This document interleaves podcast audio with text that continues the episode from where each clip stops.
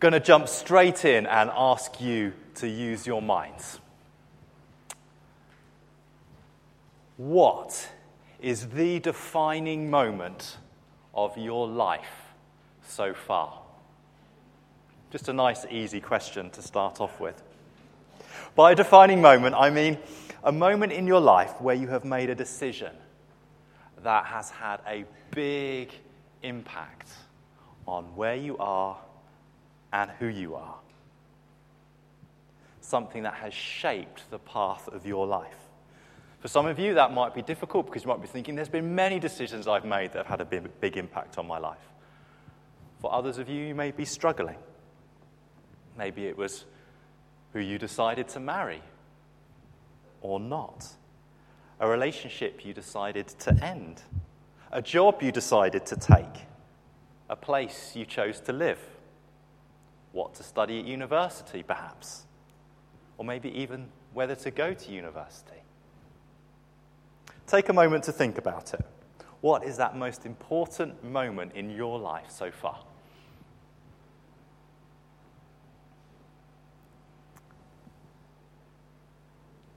Don't worry, I'm not going to ask anybody to share. But I wonder what you were thinking about. I wonder how many of you thought about your faith as your defining moment, your faith in Jesus as a thing that altered your life for good or for better. For those of you here that do have a faith in Jesus, did that come to your mind really quickly? Or was it there in the back? And for those of you that haven't, that are searching perhaps this morning, one of the things we're going to be looking at this morning is the importance of Jesus. Because as we start this new series on the book of 1 John, John the Apostle writes this letter by announcing and sharing the defining moment in his life. It's a moment that he's already shared with his listeners, but he's reminding them of it, of this moment, because John believed the defining moment for his life was not just a defining moment for him, but a defining moment for everybody. And it was so significant that it was worth basing his life on, and it was worth them basing all their life, or whole lives, on before. Something not to think of and be in the back of your mind and move on for, but something to live from that day forward, day by day, month by month, year by year. And that defining moment, as I've already hinted at, is, of course, Jesus, his life on earth, his death and his resurrection, and what it means to believe in that and to accept that as truth. So we're looking at these opening four verses today in John, and John is going to be eager throughout this whole letter to remind the people reading this letter of the importance of Jesus and his continued relevance to their day-to-day lives, the transforming power and joy on offer to him and through him to those who believe of it. It's going to be a really encouraging letter for us all, I think, because we live in a world, don't we, that often tries to deny the truth and significance of Jesus. And John is going to help us as we go through this letter see the significance and the difference that he can make in our lives, the transforming power on offer to those that believe in. But it's also a challenging letter as well, because throughout it, John challenges those that are reading it to recognize this importance, and that it challenges them to make an effort in their lives every single day to live lives that fit in with this transforming power, even when the world tries to pull us away from it. So let's start our walk through this passage, shall we? There's a sermon handout in your newsletters, if that is helpful. And also do keep your Bibles open on page 1225 as well. So, as we start our walk through this letter, we look at these first four verses that Chris read to us. It won't surprise you that John the Apostle starts by talking about Jesus. And in memory of Philip, I've got 3 points I want to share with you this morning. The first is this: Jesus is eternally relevant. I wonder if it would surprise you, this is actually one of the earliest issues that the early church had to deal with, the relevance of Jesus and how it should relate to their everyday life and behaviour. And John addresses this at the start of his letter by making sure that people understand the significance of who Jesus is. We live in this society that I've already said that is increasingly dismissive and sceptical about the relevance of Jesus to our everyday lives. Belief in Jesus in our society, in this country, is on the decline. Christian values and behaviours are increasingly seen as old-fashioned, out of date, and just impractical for modern-day living. Many people even view them as dangerous things, values to hold on to. Yet John makes it clear at the start of his letter that Jesus is not just some flash-in-the-pan idealist to remember with mild affection, but that Jesus, and also that Jesus was not some man that showed up and just did interesting things during his lifetime, but instead, in verse 1, was that which was from the beginning. Jesus was there, we're told, from the beginning of time. Jesus isn't just a special human that could do things that most of us couldn't, but rather he was divine. He was from heaven. And in verse 3, we're told that Jesus is the eternal life as well. So he's not just from the beginning, he's the eternal life which appeared from earth. John is being clear that this divine life is in fact God himself, God's Son, Jesus Christ. And as we're going to find, he came to earth to transform it. I just want to talk about that phrase, the eternal life, because it would have meant something slightly different, perhaps, to what we understand it when we think about it. Back when John was writing, there was kind of this two periods or ages, which was sort of the general view, particularly among the Jews. They had the present age, which was full of misery and suffering, injustice and oppression. There's still plenty of that going on in our world, isn't there, at the moment? And the other age, which was the age to come, the time when God would sort everything out, everything would be put right, they'd be rescued from evil, and people would be with him forever. And the bit translated it in this version, eternal life, doesn't quite get the full meaning across, but people would have understood the eternal life as something being there from the future, the eternal future, this age to come, John is saying, has come back and is into the present here. This age to come has come into our world now, and we can know it. This promise of a better future has broken into the world. Faith in Jesus does not mean some future pie in the sky when you die, but something we can be part of now.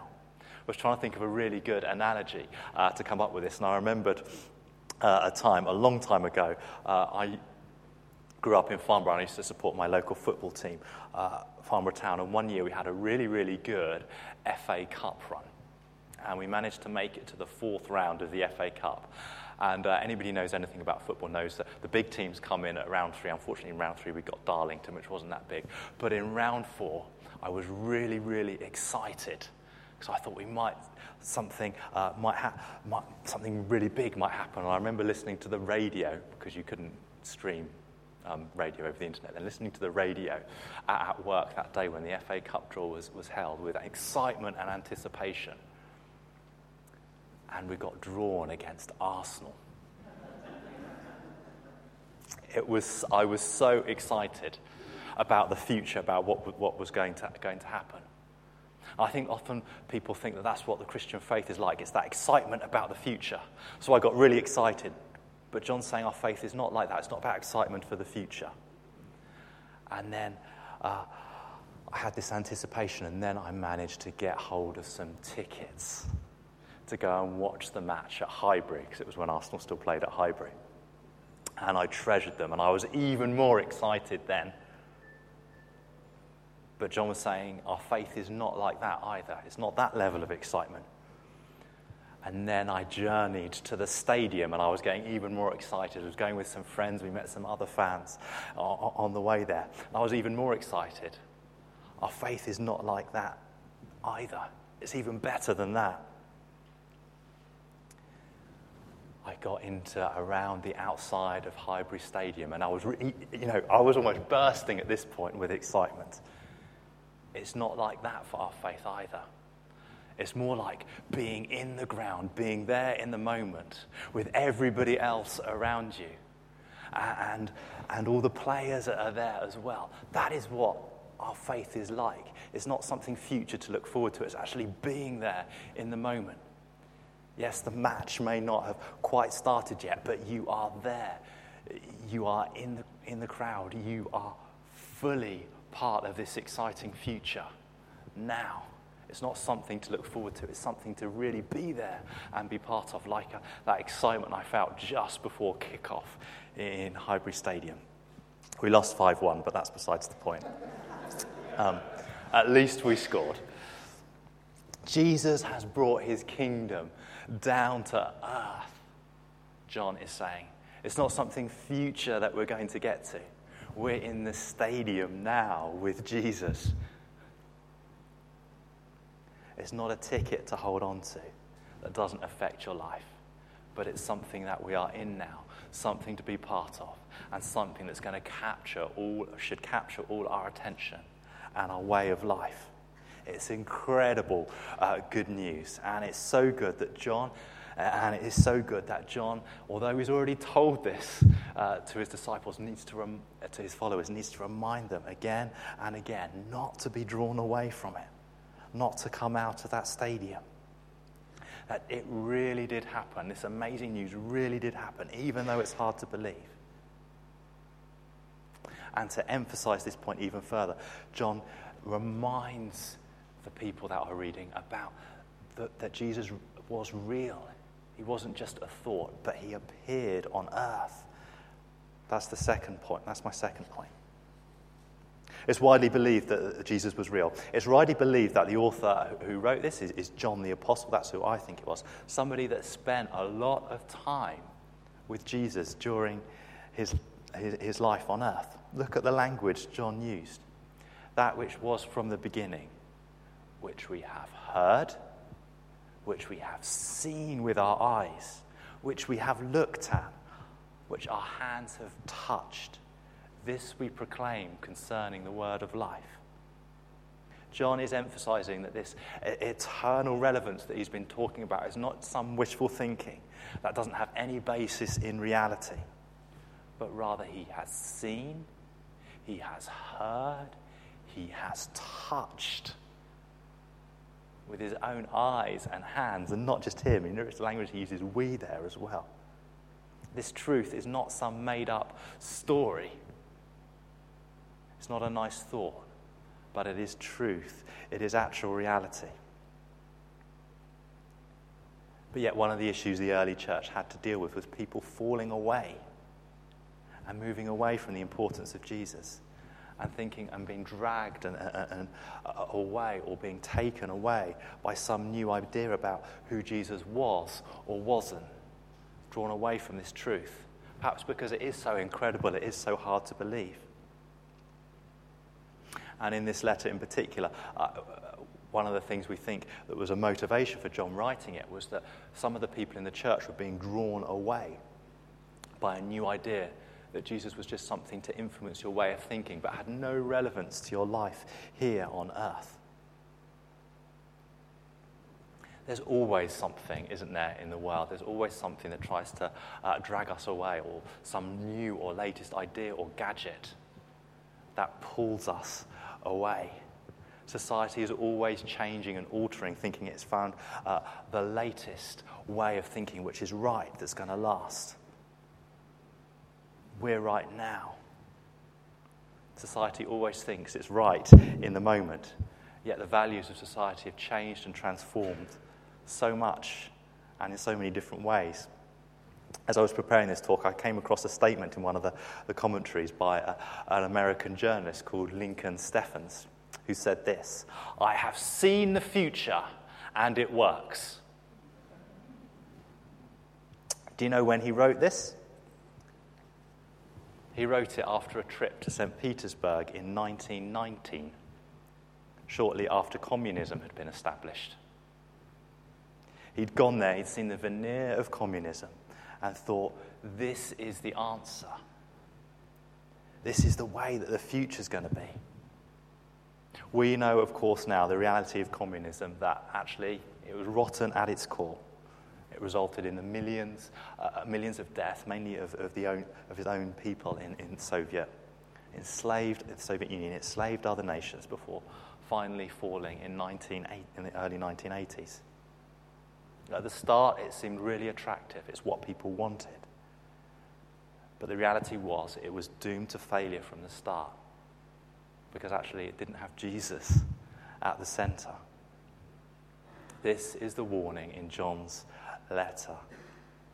And it's a warning I think we all need to be aware of, that if something is not based on Jesus, it's actually ultimately doomed to failure.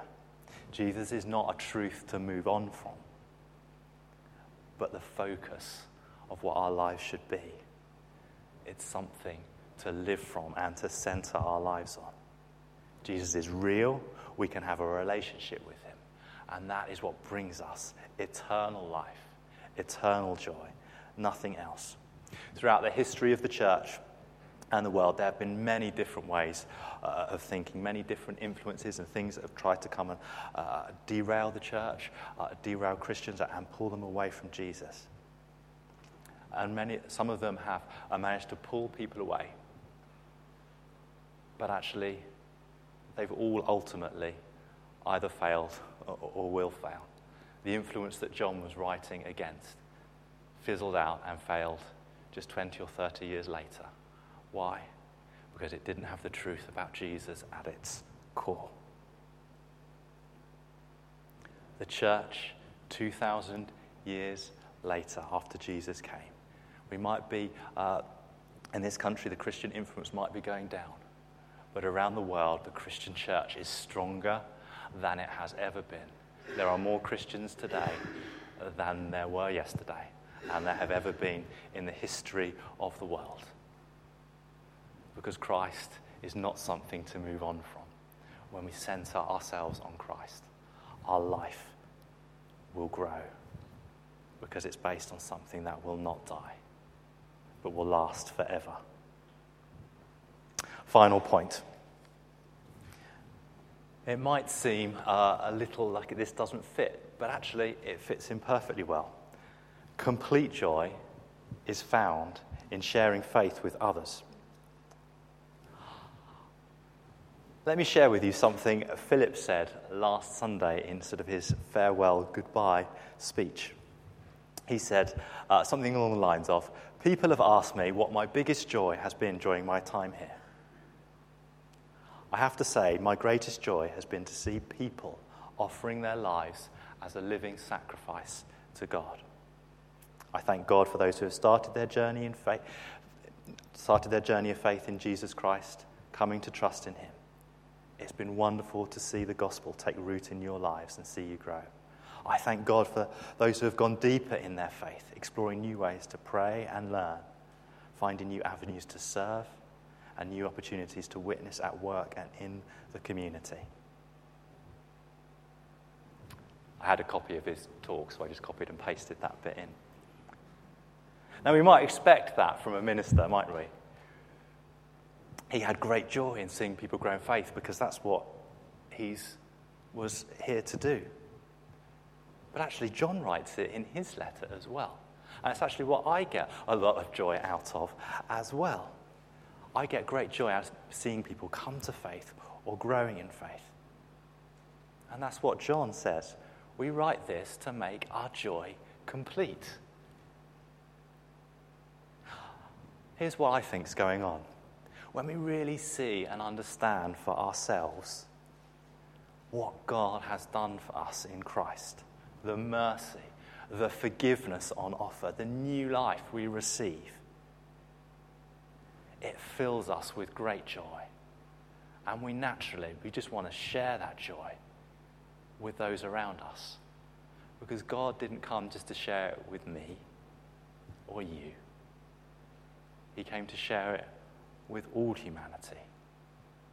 And when we share it, we are actually making known what Jesus came to do and what God wants us to do. And therefore, it makes our joy complete. We get joy from knowing Christ, but our joy is complete through knowing Christ and making him known. I think it's a little bit like being a parent. I was trying to think of a good analogy. The deepest joy I get through my children comes not when I have to tell them what to do, like picking up a towel that they just constantly drop on the floor in the bathroom after bath time, and then doing it after I tell them. It's when they actually do it without even being told, because you know they've taken that teaching on and have actually got it in them. It's inside them, and they're living it out. They're making the right, correct decisions and the right choices ourselves. And that's what it is, I think, with faith, when we see people making and taking on the right choice, the correct choice of trusting Jesus with their life for themselves rather than telling them. It fills us with great joy. I know sharing our faith is really hard for some of us. It's something that fills a lot of people with fear and with dread. And we're not sure how to say or share our faith, what to say, or maybe at work, even if we're allowed to. And I haven't got answers for all of those things. But what I do want to say is that if we hold on to Jesus as the centre of our lives, not just on a Sunday, but every day, we try and make him the centre, then opportunities to share our faith will come. He will give us the courage to do it in the right way and at the right times as we trust him.